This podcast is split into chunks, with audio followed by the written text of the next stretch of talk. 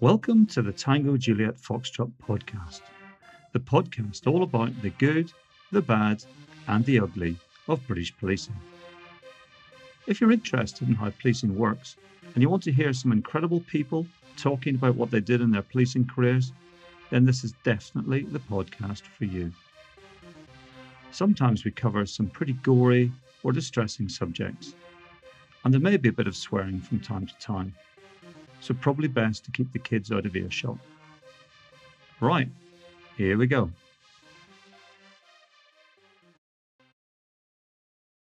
Hello, folks.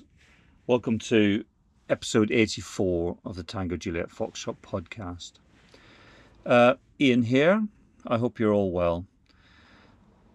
I've decided I'm going to take a bit of a break from the podcast. Um, probably a longer break. I'm not going to lie, um, it's been a quite a difficult time, and uh, work-wise, things have been really, really tricky.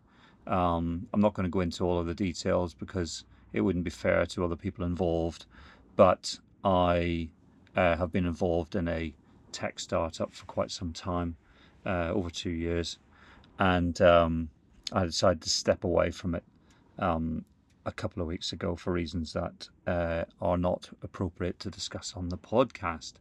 So, um, so yeah, so I need to prioritize my uh, working life and get back in the saddle again in terms of working for others rather than myself. Whilst I've learned absolutely tons and tons from doing stuff with a startup uh, in areas of business that I had no understanding of whatsoever before, but I have a great deal of understanding now. Um, it is a very, very precarious life working in startup world, and uh, I have decided with a heavy heart that it's time to step away from that particular project and get back to doing um, stuff which I suppose is more akin to what I was doing before. So that's sort of advisory consultancy work, uh, working for others rather than for myself. So, um, shamelessly plug myself. If you're listening to this and you think I might be able to help with what you're doing, please get in touch. My email address is ian, I A I N, at ik, India Kilo, hyphen insights, ikinsights.com.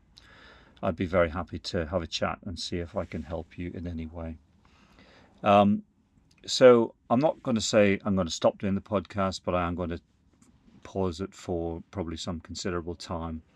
Uh, there are other sort of police related things which I'm uh, going to be involved in. Um, can't say too much, but uh, something uh, in respect of TV production which uh, I'm really excited about and interested in. And uh, yeah, so watch the space on that one, I suppose. Um, but before I do kind of hang up my headset for uh, probably some months realistically, I just thought I'd talk about some of the things that have been going on recently, which I, um, you know, been giving some thought to.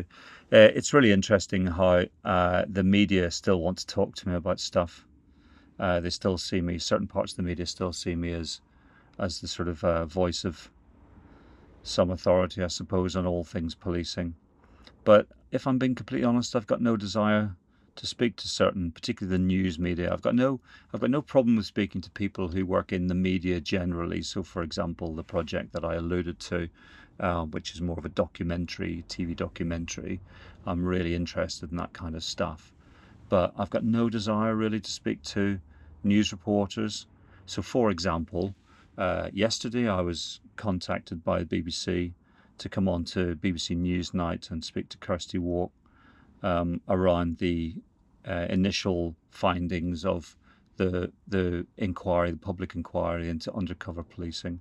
So, as you may be aware, uh, Sir John Mitting submitted his sort of interim report into the findings of the public inquiry, uh, which deal with a period of time between, I believe, 1968 and I think 1982. And it was incredibly sort of um, difficult reading, I think, for policing. Um, and I was asked to come on to BBC Newsnight to talk about uh, talk about that, and I just thought, no, I'm not doing it because it's an incredibly, for, for a number of reasons, it's an incredibly um, toxic subject.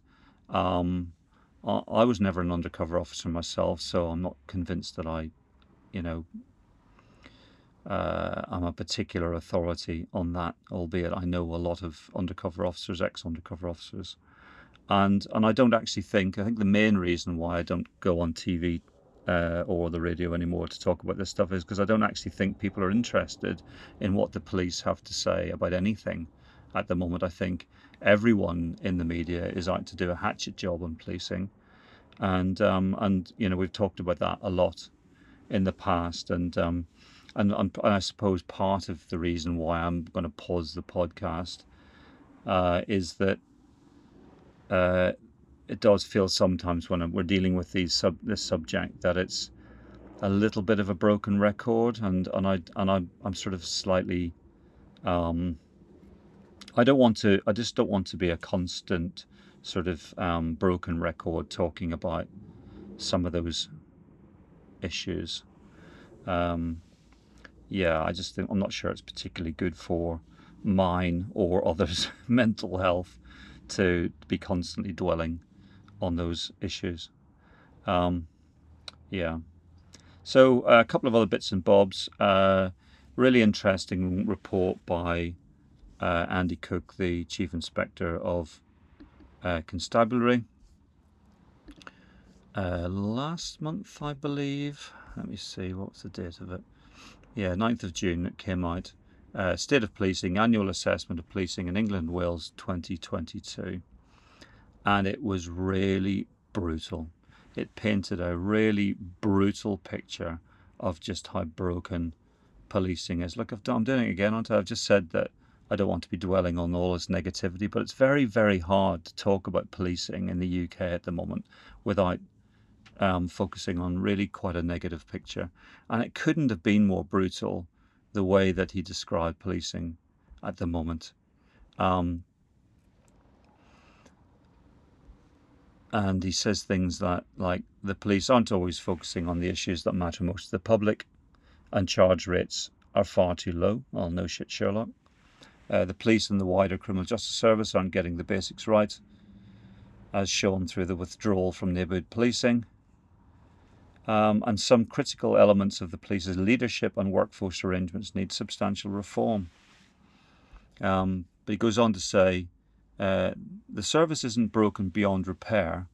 Undeniably, these failings will be extremely challenging to resolve, but they won't be fixed by issuing glossy strategies, mission statements, visions, concordats, or the like.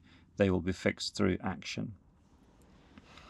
Yeah, so um, lots of really interesting stuff in his uh, report, which basically described a a um, plunging levels of, of offences brought to justice and plunging levels of public satisfaction in policing.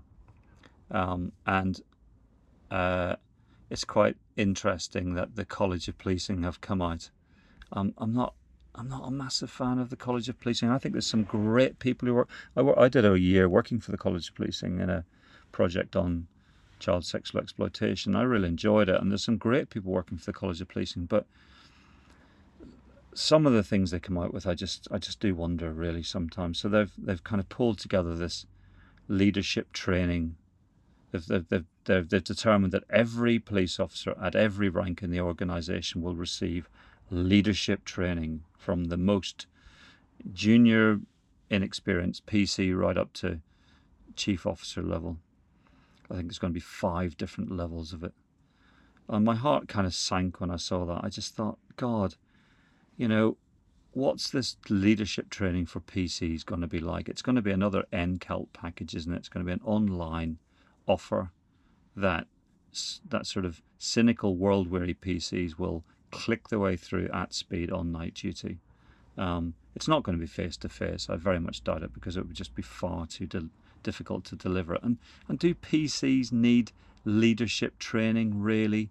Um, I think if you were to focus on sergeants and inspectors, hundred percent all day long, sergeants and inspectors need very good quality leadership training, which is delivered face to face over a long period of time. We're talking probably six to 12 months, um, either, either one to one or uh, one to a few small groups of uh, sergeants and inspectors, particularly those who are newly promoted, looking at a sort of a reflective practice kind of thing with some meaningful homework to do in between sessions to demonstrate that they are, uh, you know, improving the quality of leadership at the front end of policing.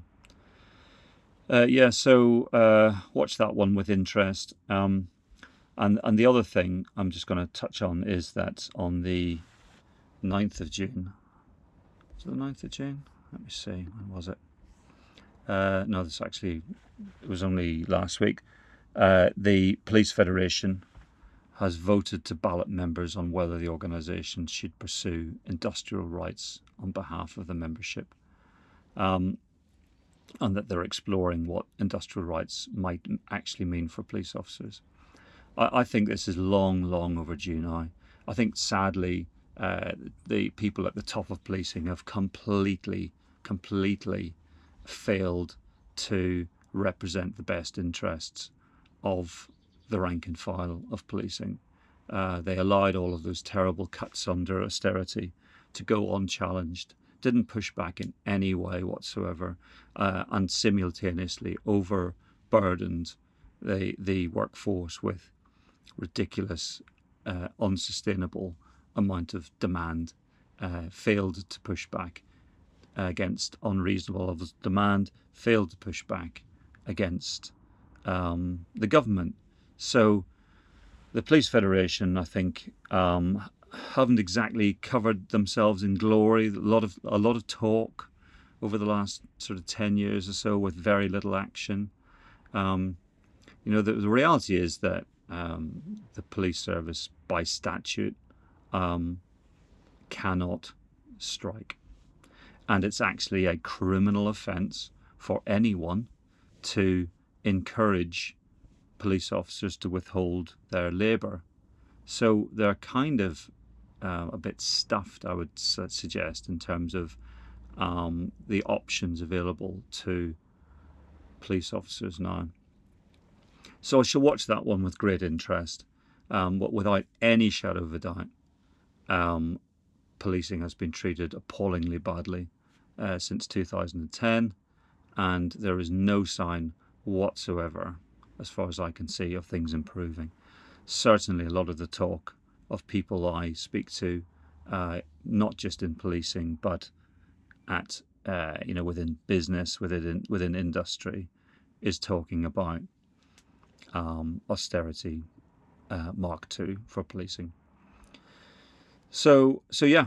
Anyway, having said that, I wasn't going to focus on lots of negativity. It feels rather like I've just focused on lots of negativity. But as I said, it's difficult to talk about UK policing at the moment in a in a in a uh, sort of an upbeat way. Uh, terrible pay, desperately uh, unsustainable levels of demand, very low morale, plunging levels of public satisfaction, and uh, a leadership, with the notable exception of a few chief constables who seem to be coming out swinging. Uh, so people like Stephen Watson from Greater Manchester, um, and uh, you know I've got to say um, Sir Mark Rowley as well is doing a great job in terms of um, supporting uh, the, the, the overwhelming uh, number of officers who are trying to do a good job against all the odds. Um, but I, I do think we've got a uh, a, lot of work to do in, in, trying to improve the, the quality of the, the leadership of policing, and it isn't going to be achieved by uh, an online learning package. So, right, listen, I wish you all the very best of luck. Uh, I think about the officers out there day in and day out doing what they're doing uh, all of the time. I really take my hat off to you. Keep your head up, and uh, yeah, just remember what it is to be a police officer in the UK, uh, policing without fear or favour, taking on the bad people, and try and ignore the bullshit.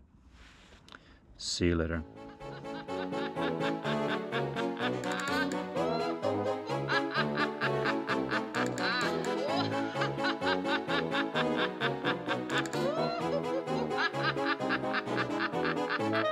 Once we had a policeman, he was often in our street. We used to smile and wave at him while walking on his beat. But now we never see him, it really makes us.